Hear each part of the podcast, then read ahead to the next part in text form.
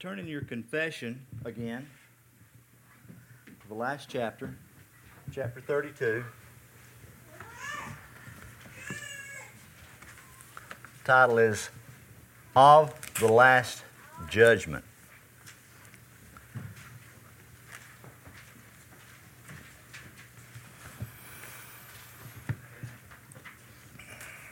Let's pray and ask God to bless our time. Help us learn. Heavenly Father, we thank you for your word. It's, it's an honor, God, to know that you gave us your perfect word. There's nothing wrong with it at all, God, and it judges us and it changes us. And Lord, we, uh, we need your help to discern it. God, I pray that you would help us here. God, help those who are away. Thinking of uh, Zach and Kelly. I'm thinking of Paul. God, please heal Merritt. God, please help Ashley and Stephen. Lord, we miss our members when they're not here. I pray, God, you'll help and heal in all these situations. Please bring Paul home safe. I pray that you'll bless him richly. I pray that he'll be a greater man of God because of what you've done through him and your word that's been put forth. Help us tonight. In Jesus' name I pray. Amen.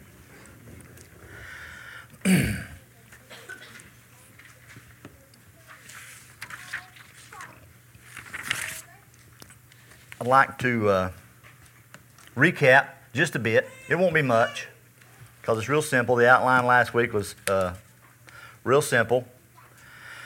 The things that we saw in the first paragraph were the appointed time. This time we saw is pointed by God. It's unavoidable. It's unchangeable. And we'll find out in the last paragraph that we don't know the time. It was delineated the judge of this day, Christ Himself. He's a righteous judge. He's alone qualified to judge. As God and as man, He's qualified to judge man. And as God, He is He has set the standard by which we will be judged. The righteous judge is Christ Himself. We saw those in attendance on this day. Number one, every person who has ever lived on the earth that has drawn breath. And also the apostate angels. We, we know them commonly as demons. They are rebellious. We saw in first paragraph the courtroom procedure. We saw that on this day, all these people, it's a give and take situation. We will give an account of what? Of thoughts, all the thoughts, all the words, and all the deeds. This is everything we've done while in this body. We're not judged according to give us works, I mean, to give us rewards. Many people have distorted this. These deeds reveal our spiritual state. Do they reveal it to God? No. God knows our spiritual state. He knows when we got saved. He knows when we would get saved. He knows if we're going to get saved. It's not to reveal it to God, it's to reveal it to all of creation. It's, later we'll see. It's for God's glory. We give an account. We also receive either eternal life or eternal damnation. And this leads us into paragraph 2. Let's read paragraph 2. You'll read it straight through, and then I'll go back and I, I will give, uh, mostly we'll just look up the verses. There'll be some commentary, but some of the verses that we look at are going to be so specific and so pointed. it's almost like the, uh, the writers took these scriptures than I think they did. Uh, they, I can't do a better job than the scriptures have. I, I don't have more authority than the scriptures. I don't. I can't put it better. I'm going to point you to the scriptures. Let's look at this second paragraph. The end of God's appointing this day. What did we decide the end was? What does that word mean? It means the point. What's the point of this day? What's God's purpose in appointing this day? That is, for the manifestation of the glory of His mercy in the eternal salvation of the elect, and I believe it means, and the glory of His justice in the eternal damnation of the reprobate who are wicked and disobedient. For then shall the righteous go into everlasting life and receive that fullness of joy and glory with everlasting rewards in the presence of the Lord. But the wicked, who know not God and obey not the gospel of Jesus Christ, shall be cast aside into everlasting torments and punished with everlasting destruction from the presence of the Lord and from the glory of his power. Strong words. so we see, we see number one, the goal of the last judgment. And we see the word manifest. This means to make public. Like I mentioned before, God's not learning anything on this day.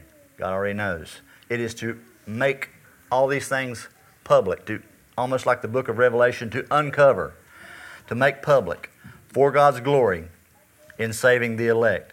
A very uh,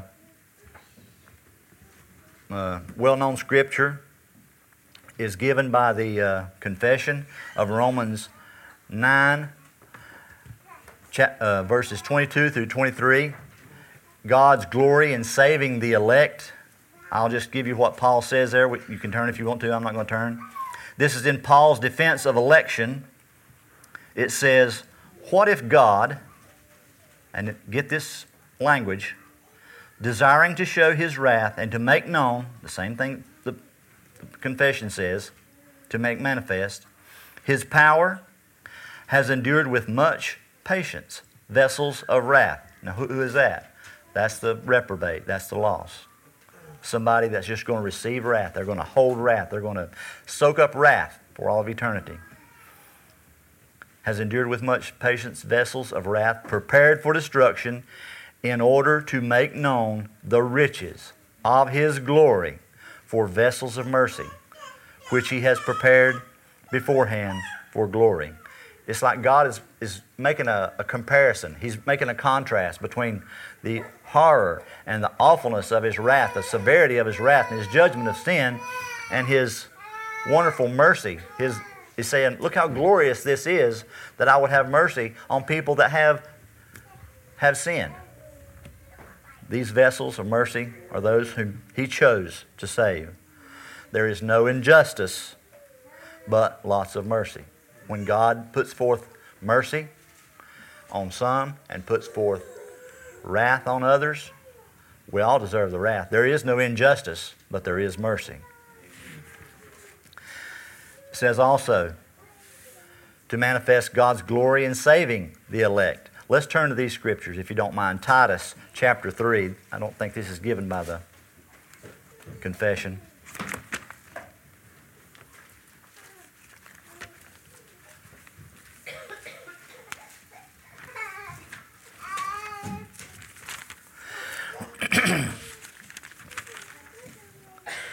Titus chapter 3, we'll read verses 3 through 7.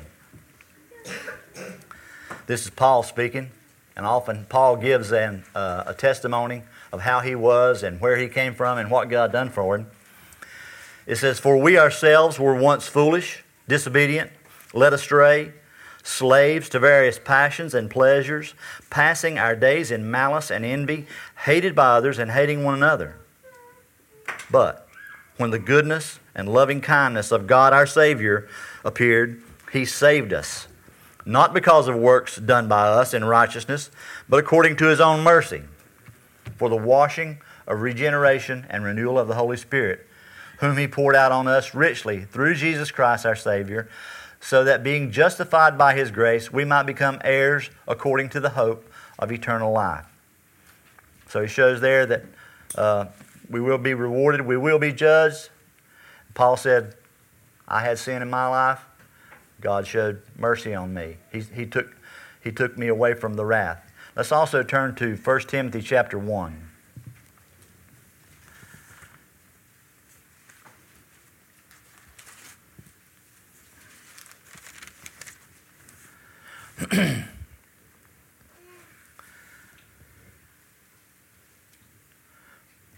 We'll read uh, verses 12 through 17. Again, Paul speaking says, I thank him who has given me strength, Christ Jesus our Lord, because he judged me faithful, appointing me to this service. though formerly I was a blasphemer, persecutor, and insolent opponent. But I received mercy because I acted ignorantly in unbelief, and the grace of our Lord overflowed for me with the faith and love that are in Christ Jesus. The saying is trustworthy and deserving of full acceptance that Christ Jesus came into the world to save sinners, of whom I am the foremost. But I received mercy. This is God's mercy He poured out. I received mercy for this reason, that in me, as the foremost, Jesus Christ might display His perfect patience as an example to those who are to believe in Him for eternal life. To the King of the ages, immortal, invisible, the only God, be honor and glory forever and ever. Paul attests to the fact that all these things, God carries out His, uh, He pours mercy on those He will save, and He pours judgment on those who will not repent, all for His own glory. On this day, all this will be made manifest. All of it will be, all of it will be shown. Number two, this is the point of this day is revealing God's glory and justice in damnation of the wicked, what the uh, confession calls the reprobate. God's holiness demands that he deal severely with sin. Paul uh, showed this. He, he admitted in the passages we just read, he said, I was chief of sinners. He said, I was insolent. I was an enemy of God, and we're no different before we were saved. That is such a contrast. I, we get into this very often in the men's meeting. God is so far that way, and we are so far that way. Yet He condescended and, and came to us, and He dealt with us because our sin took us that far. God's, demand, God's holiness demands that He deal severely with sin. We see in Habakkuk verses, I mean chapter 1, verse 13, he says of God, he says, You are of purer eyes than to see evil and cannot look at wrong.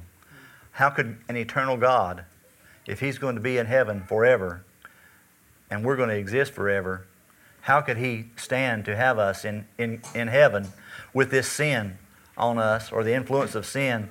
He can't. He can't. He can't deal with sin. He can't stand sin. He cannot tolerate sin. He's too holy. He has to judge it. He has to do with it. He has to deal with it. Also, in John chapter 16, verse 8, verse 8 says, And he, when he comes, will convict the world concerning sin and righteousness and judgment. Again, talking about this day.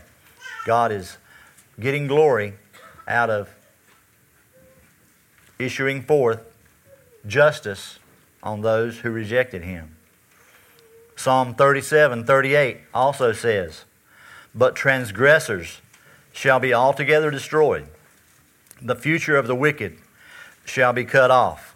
When we read the word destroyed, we, some people have taken this, they destroy the scripture like we talk about, and they think that people are annihilated. They just eventually, they're nothing.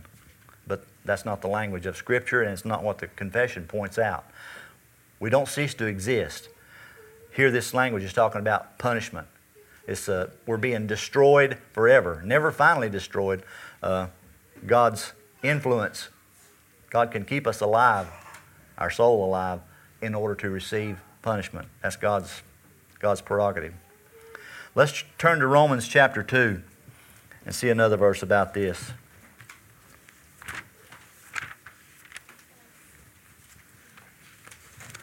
We'll read verses 1 through 10 about God's judgment. This is one that gets very uh, specific. It's uh, like the confession took the words right from here.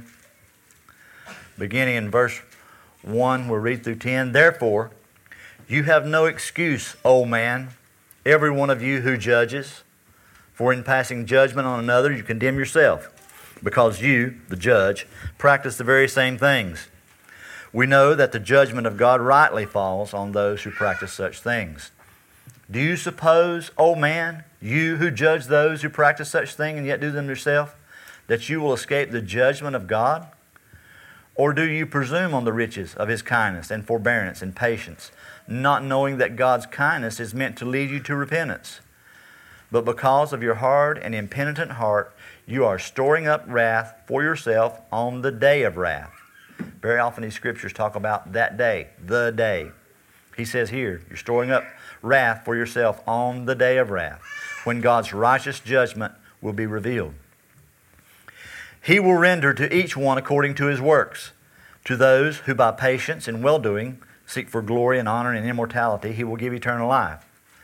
But for those who are self seeking and do not obey the truth, but obey unrighteousness, there will be wrath and fury. There will be tribulation and distress for every human who does not who does evil, the Jew first, and also the Greek. Uh, only by looking mostly in the Old Testament can we understand God's wrath. When we see that God thundered from a mountain, or that God rained down uh, hail and he sent pestilence on the Egyptian, or that the earth opened up and swallowed live families. Uh, it's hard to imagine God's wrath uh, and his fury. We are we're usually afraid of a strong man when he's mad or somebody that's furious in our presence, but that's nothing compared to God. Uh, he's all powerful. Uh, I'm, I'm sure we don't understand God's wrath and God's fury fully. Still, the scripture says there will be wrath and fury.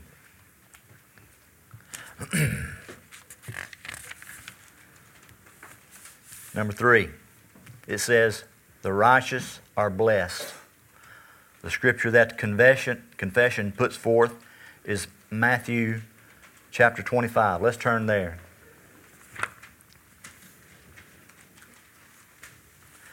We'll read verses 20 through 23. This is the parable of the talents, part of the parable of the talents. These are familiar to us, but it supports the uh, what the confession puts forth as the righteous are blessed.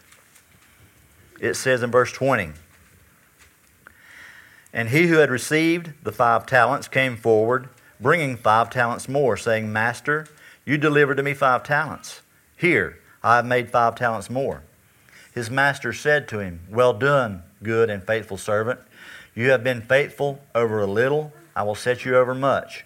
Enter into the joy of your master.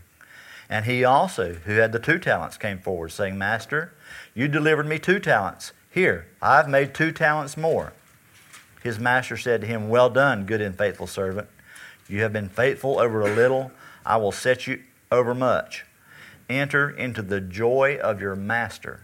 Again, uh, just like we can't imagine God's fury and God's wrath, we can't imagine the joy of heaven. I wish I could uh, describe it.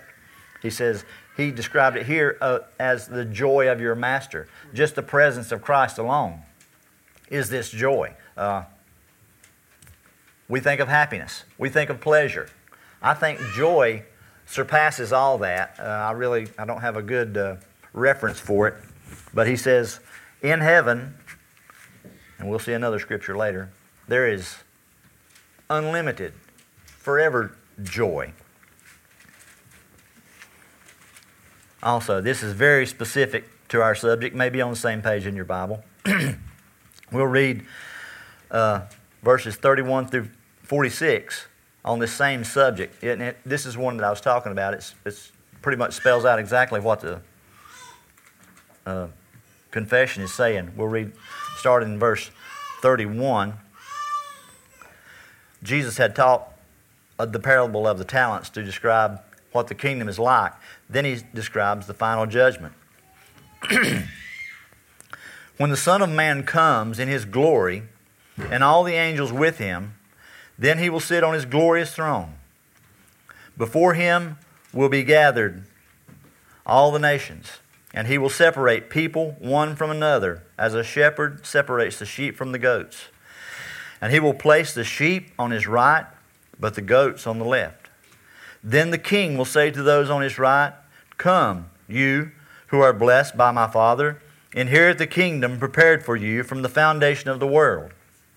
For I was hungry, and you gave me food. I was thirsty, and you gave me drink. I was a stranger, and you welcomed me. I was naked, and you clothed me. I was sick, and you visited me.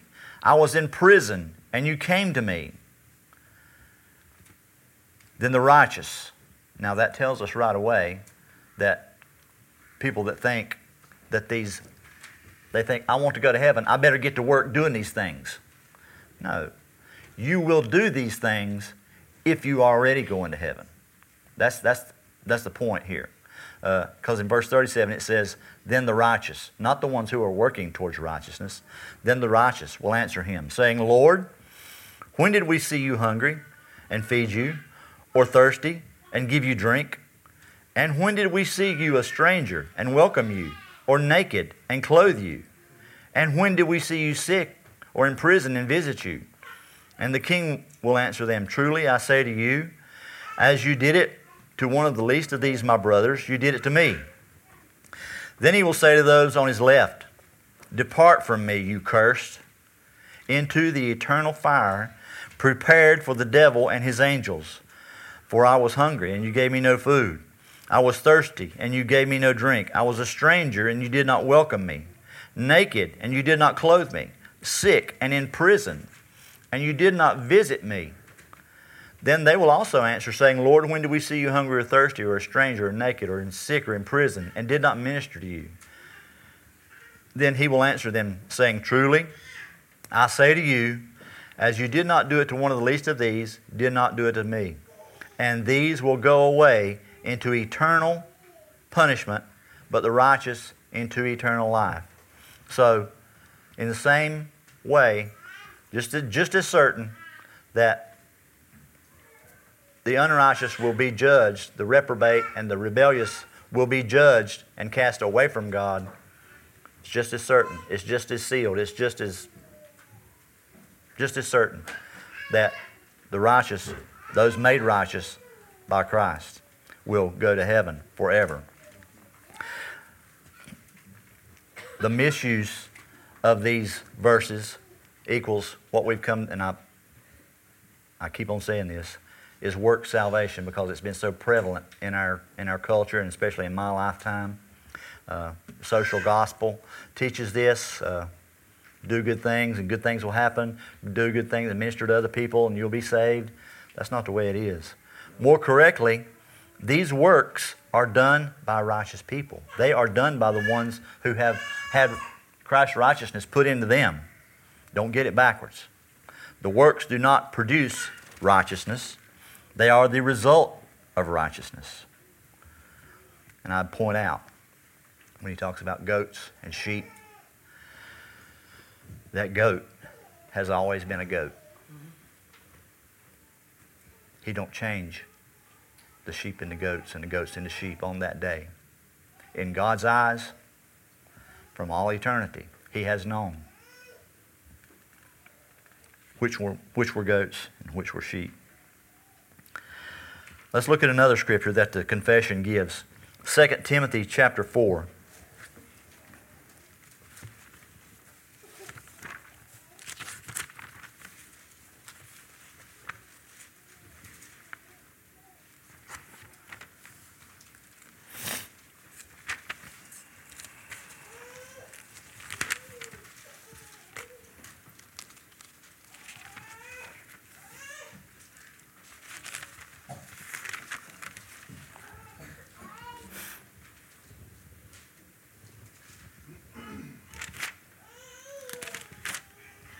We'll read verse 8. This is Paul speaking. Paul says, Henceforth there is laid up for me the crown of righteousness, which the Lord, the righteous judge, will award to me on that day, and not only to me, but also to all who have loved his appearing. This points out again uh, the works are not the salvation. The works are the result of the salvation. It also points out this crown. What would Paul want with a crown? This is a crown of glory for Christ Himself. Uh, all the glory goes back to Christ Himself. He says, I've done nothing for my salvation. And Paul, at the end of his life here, he says, I've been faithful. God knows my heart, and you know my heart. And he, he tells us very plainly that it's, there, there will be a righteous judge on that day. And he says he will execute judgment in righteousness. Number four, it says, The wicked are banished to hell and torment eternally. Before I forget, if there's any doubt, or when I mentioned earlier about people who think that uh, you're annihilated, or your soul ceases to exist, or you're destroyed in hell, or there comes a point where there's no more punishment. Remember, the same language that says that we will dwell forever with Christ, if that's eternal, the same language is used about hell.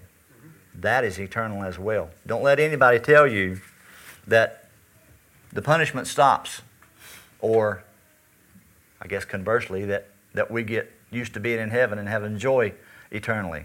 Uh, it, it will build and build and build. Uh, punishment will get worse and worse and worse. The text given for this by the confession is found in Mark chapter 9. We'll start uh, verse 42. I do that. I back up just a little bit with the scripture just to give a, uh, a little context. We'll read 42 through 48.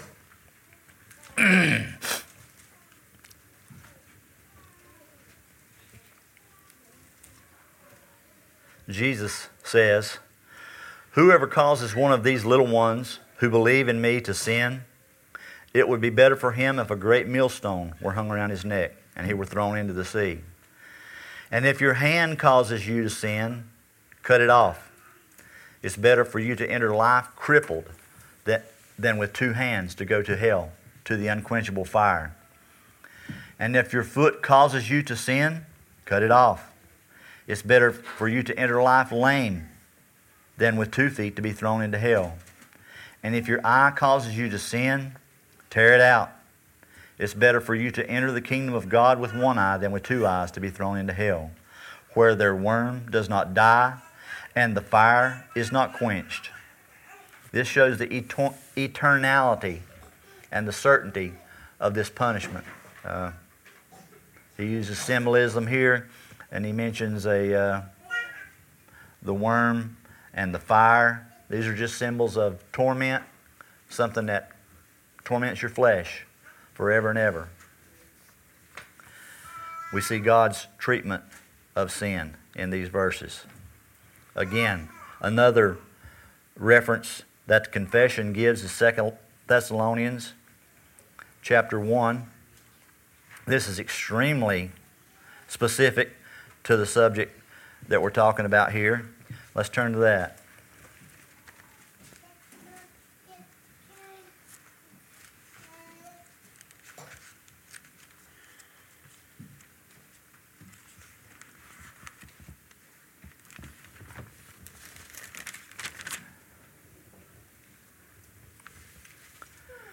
We'll read verses 5 through 10.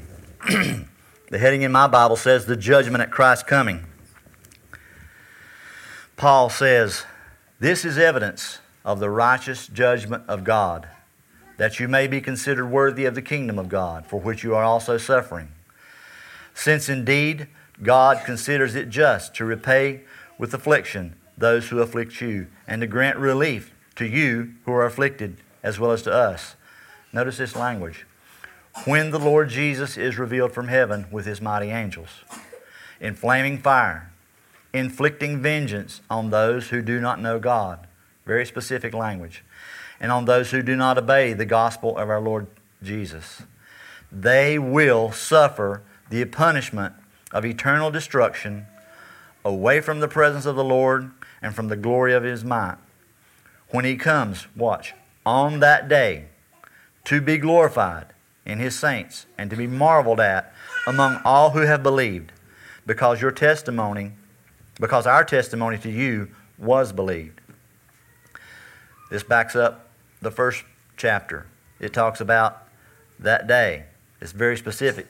It talks about the judge in verse 7, the righteous judge. He talks about in verse 8 those who will be judged. And he also mentions God's glory in 9 and 10. This uh, confession is very, very scriptural. I urge you to use it uh, when ministering to other people. Number four, it says, This will be away from God's presence. And again, there have been people who will say, You'll stop suffering eventually. You'll, you'll be banished. You'll, you'll, you'll just disappear. There'll be, no, there'll be no more. It'll eventually come to an end. That's not true. Uh, they say that uh, they take that away and they say, well, the thing that makes hell bad or part of that punishment or, or all the punishment is uh, you're away from the presence of God. That is true. That's, that's horrible punishment, but it's together. You're away from the punishment, you're away from the presence of God, and you're also being punished at the same time. It's, it's God's justice. We see in Psalm chapter 16, 11, You make known to me the path of life. In your presence there is fullness of joy, and at your right hand there are pleasures forevermore. Now, people who are banished and people who are in hell, all the opposite of this is true. Just use your imagination. Fullness of joy, it'll be fullness of horror, fullness of terror, fullness of pain, fullness of suffering, away from God for eternity. And if you read Psalm 62, verse 11, it says, All this power, God can do this because all power belongs to God. I couldn't help but think when uh, this these scriptures led me, and it was talking. Some of the people were talking about annihilation. Some people were talking about it not lasting forever, and things like that, and uh, away from the presence of God, especially that God won't be there. In conclusion, I'd like to point out when we read Genesis chapter 1, verse 2, it said the earth was void. There was, that's, that's nothing. We can't even imagine nothing. We, we, I, tell you to think of nothing, you can't think of nothing. Uh, but that's what it was. There was, there, was not, there was confusion, there was emptiness, there was nothing good going on before God came and before God created. There was empty confusion. There were no things. There was no purpose. There was no hope. Except what? Except God's Spirit hovered over the water. Apart from God's working, God was working. The sinners, that's the way everything was empty. It didn't, didn't pertain to people because there were no people. God's Spirit was there. Now, the sinner's future in eternity in hell will be much worse. It'll be dark. It'll be confusion. It'll be despair and pain. But the only work of God in hell will be like I mentioned earlier. His presence won't be there, but His power will be there to make that sinner, to keep him alive. I'm going to say alive to keep him suffering all that time, so that hell does not destroy him, so that he, so that he suffers forever. That's the difference in how good God is and how bad sin is. That's how, that's how he, he views sin. I would uh, refer you back to Matthew chapter 25. We read about that day and there's no way to describe the sobriety, the, uh, the seriousness of that day. But when we're there, and we will be there, you can't get away from it. It's appointed.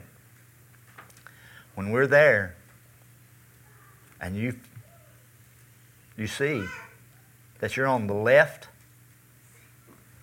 I can't imagine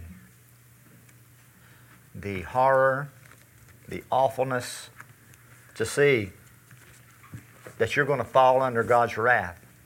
That at that point, it's too late. It will happen. People have put it off as a fairy tale for thousands of years. They've neglected it, they've abused it, they've bended it to twist their own devices, and they've used it to make money off of, sell books or whatever. They'll be there that day.